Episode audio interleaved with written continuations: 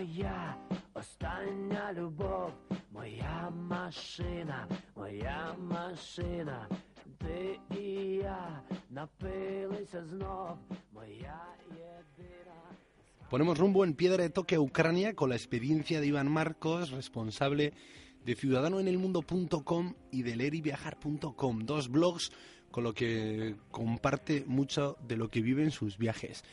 Y con Iván en piedra de toque hemos viajado por muchos lugares, dimos la vuelta al mundo, tomamos el Transiberiano, caminamos por la ruta de la seda y hemos descubierto culturas lejanas con sus propuestas literarias.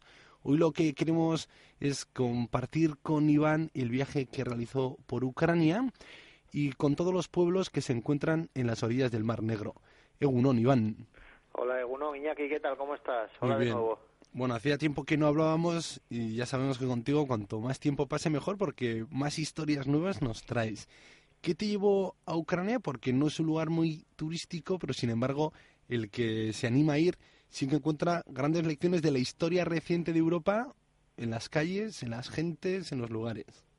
Sí, bueno, la verdad es que ya sabes de mi atracción por la antigua Unión Soviética, había estado en Rusia y en Uzbekistán, en Kirguistán y en los países bálticos, y la verdad es que llevaba pensando en ir a Ucrania desde hace bastantes años y finalmente, pues eh, hace unos meses, pues pude ir, ¿no? Empecé el viaje en Cracovia, pues quería visitar también el campo de, de concentración de Auschwitz y ya después, pues tiré tres semanas para, para Ucrania, ¿no? En tren desde, desde Cracovia, que se puede ir a Lviv, que es la primera ciudad en la que entré, y bueno, pues por ahí estuve viajando y la verdad que la historia en Ucrania, a pesar de que pues por aquí es un poco desconocida, pues está pues conectada totalmente, ¿no? Pues con aquello que fue la Unión Soviética y con hechos fundamentales.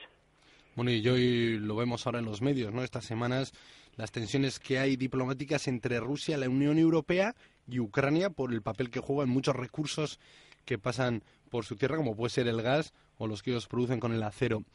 Eh, yo no sé si empezar un viaje por Auschwitz, Iván, te marca mucho luego la mirada.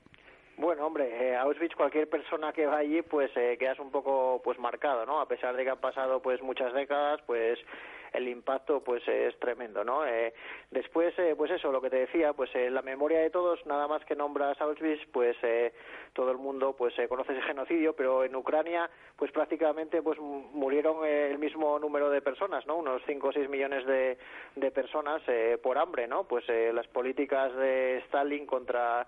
contra los campesinos en la década de los treinta, pues eh, masacraron a, a millones de personas. Y el Holodomor ucraniano, pues es un genocidio que no mucha gente conoce aquí en Occidente, ¿no?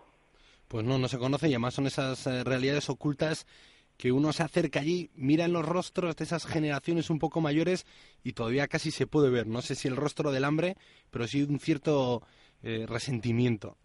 Sí, eh, pues en países que conozco también, ¿no? Del este, como, como puede ser pues Rumanía, Bulgaria o los antiguos países, pues las repúblicas de la antigua Unión Soviética, pues puedes ver esa gente mayor, ¿no? Date cuenta que la gente que tenía pues unos cincuenta años cuando cayó la Unión Soviética, pues eh, todo su sistema de vida se desmoronó, ¿no? Entonces, pues gente que trabajaba tanto pues para el gobierno como para algunas de estas empresas medioestatales que tenían allí, pues obviamente con cincuenta años y pasar de un sistema comunista donde el Estado pues era proteccionista a pasar a un a un estadio de, de mercado, ¿no? Donde la pues la libre economía fluye de aquí para allá, pues no es fácil cuando tienes cincuenta y cinco, sesenta años y muchas de esas personas pues ahora o ya han fallecido o son muchas de esas ancianas pues que te venden cualquier cosa, ¿no? En, en las esquinas de estos países.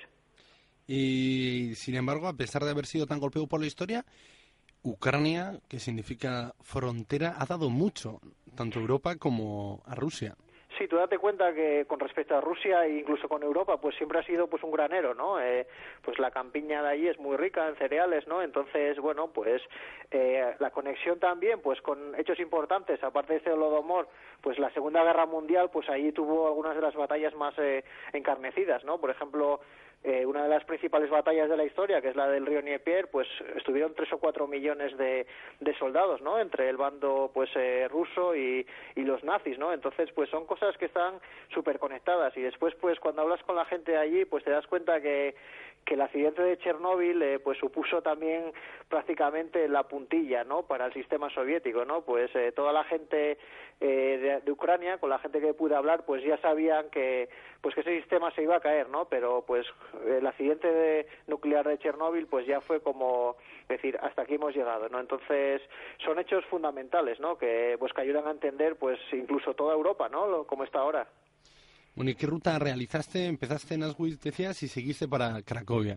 Sí, bueno, eh, estuve en Lviv, eh, que es la, la primera ciudad de entrada, que es una ciudad pues universitaria, que donde hay un sentimiento no antirruso, pero donde se habla mucho más ucraniano, ¿sabes? Una ciudad pues bastante histórica, medieval, eh, fue también pues una sede de, de, de la pasada Eurocopa de fútbol, entonces pues hay pues numerosos eh, hoteles nuevos, eh, hostales para viajeros, cafeterías, es una ciudad bastante agradable, aunque a poco que salgas del centro histórico pues puedes ver la, la auténtica realidad. Y después estuve en Kiev, que me sorprendió muy gratamente la ciudad, eh, allí pues por ejemplo hay tres museos que me parecieron pues eh, fundamentales, ¿no? Uno es el de Chernóbil, eh, otro es el del Holodomor, el del genocidio, y tienen un museo sensacional sobre el, la guerra mundial, ¿no? La Segunda Guerra Mundial. Pues nosotros llamamos Segunda Guerra Mundial y para pues para todos nosotros empezó en el año mil novecientos treinta y nueve, pero en la antigua Unión Soviética todo el mundo pues lo llama la Gran Guerra Patriótica, ¿no? Y para ellos pues la Segunda Guerra Mundial pues empezó en el año mil novecientos cuarenta y uno, ¿no? Que fue cuando Hitler invadió pues la, la antigua Unión Soviética, ¿no? Y ya después de allí pues ya tiré para Crimea, ¿no? Eh, estuve tanto en Yalta como en Sebastopol. Y después, pues para volver, estuve en una ciudad a medio camino, que es donde está eh, el río Niepier, donde esta batalla que te comentaba antes de la Segunda Guerra Mundial, y también pues era una ciudad famosa pues por todo el tema de, de cohetes y misiles, ¿no? que, que los soviéticos hacían durante la época de la U R S S. Pues sí, mira, la industria del armamento también es una de las presiones que utiliza ahora Rusia con Ucrania. Eh, lo que vemos, Iván, es que tu mirada cada vez se iba afinando más. Empezaste por Auschwitz y luego, ¿qué tres museos has citado, no? El de Chernóbil, el de la Segunda Guerra Mundial y el de esa eh, pues dura presión que hizo Stalin sobre esa tierra. Y a la vez y en paralelo visitabas museos y te alojabas en casas de locales. No sé si ese es otro museo viviente con el que también vas descubriendo que el tiempo ha pasado y que ha dejado mella en mucha gente. Bueno, Iñaki, ya sabes que me gusta mucho pues conocer gente local y siempre que puedo en mis viajes al menos trato de alojarme pues eh, en una ocasión con, con gente de Couchsurfing y conocer pues gente de otras comunidades de viajeros como puede ser Trap Buddy y bueno pues tanto en Crimea como en Kiev pues tuve la suerte de conocer a, a gente de allí, eh, pues eh, dos chicas jóvenes que una trabajaba curiosamente para el Banco Mundial y otra para una embajada extranjera que bueno pues se puede decir que son clase media alta y pues me daban una mirada pues entre la nostalgia de, de sus padres o de sus abuelos eh, por el pasado y bueno pues eh, las nuevas generaciones, ¿no? Que no, no tiene nada que ver pues eh, su sentimiento melancólico con el pasado de la Unión Soviética, ¿no? Entonces creo que esa mirada que, que es fantástica, ¿no? Eh, conversar con gente allí, incluso que te cuenten de primera mano cuando eran pequeños y, y ocurrió el accidente de Chernóbil y como prácticamente a a todos los niños pequeños se los llevaron para Crimea, ¿no? Pues es una cosa que que no sale en los libros de historia, ¿no? Pues no, aquí nos acordamos de Chernóbil todos los veranos cuando vienen todos esos pequeños a pasar las vacaciones a Euskadi y que muchas familias les recibe, pero luego está pues el resto de la época y mucha otra gente que le afecta en su día a día. ¿Y esta gente, Iván, estas nuevas generaciones, hacia dónde miran? ¿Hacia Europa o hacia Rusia?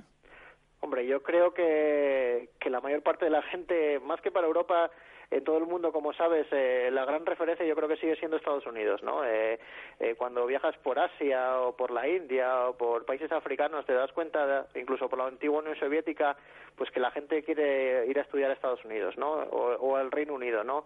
Yo creo que son la, las dos miradas que casi todo el mundo tiene en, en el mundo, ¿no? Pues irse a Estados Unidos o irse a, al Reino Unido. Y obviamente estas generaciones, pues... Eh, Eh, no tienen el sentimiento, pues eso, de, de propiedad colectiva, ¿no? Que tenían sus abuelos, de, de una seguridad económica que podía ser bastante austera, pero, pues, por ejemplo, la educación, la vivienda o la sanidad, pues, estaban más o menos cubiertas, ¿no? Entonces, aparte de, pues eso, de, de querer un, una economía mucho más de mercado, ¿no? Y de, de sálvese quien pueda, pues creo que también eh, hay mucha resignación, ¿no? Obviamente, estas personas con las que yo pude hablar, pues, tenían una situación económica bastante desahogada o cómoda, pero bueno, hay mucha gente joven pues que lo pasa mal y, y gente que opta por la migración, eh, legal o ilegal. Entonces, pues bueno, hay, hay miradas de todo tipo, ¿no? Obviamente los sueldos en Ucrania son bastante bajos, ¿no? Sigue siendo un país, eh, digamos, pobre, ¿no? En, pues en el Producto Interior Bruto y también pues en la renta per cápita,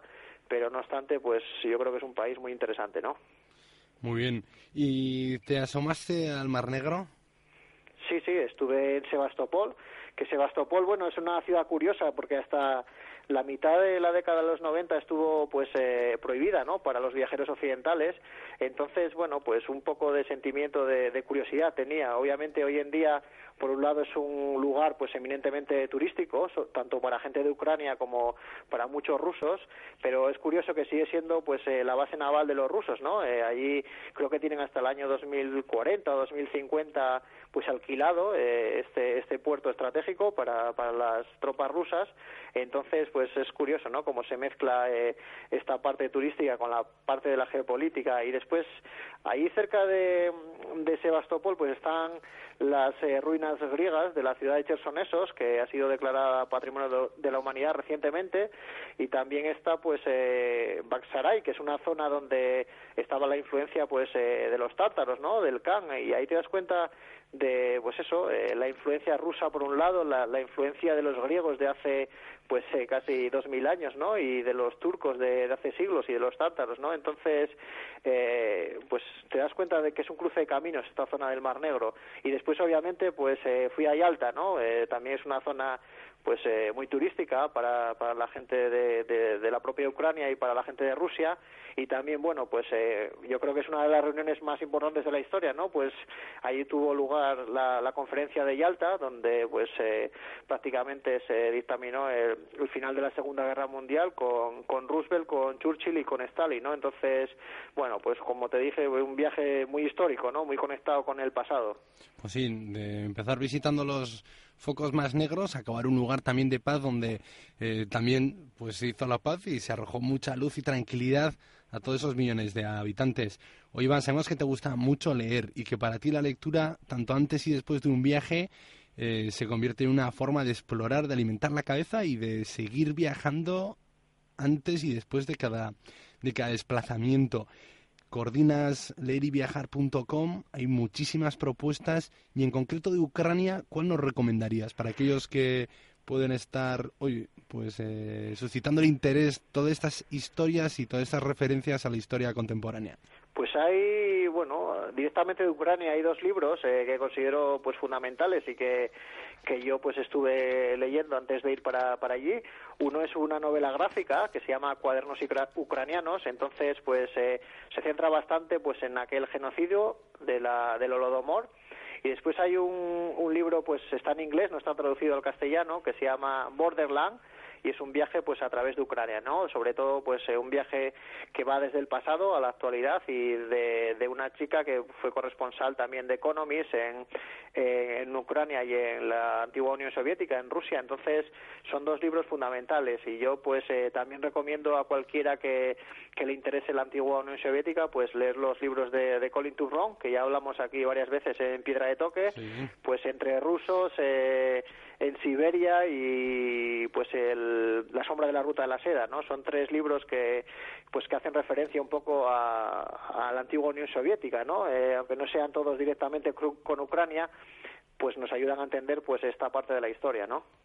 Muy bien, Iván. Oye, pues es que ricasco por eh, atendernos hoy. Eres el coordinador de leer y viajar punto com.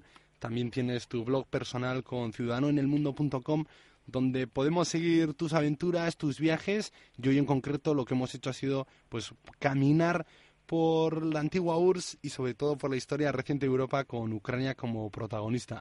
Eskerrik asko, Iván, y estamos en contacto. Venga, un fuerte abrazo, Iñaki, gracias a ti. Onda Vasca, la radio que cuenta.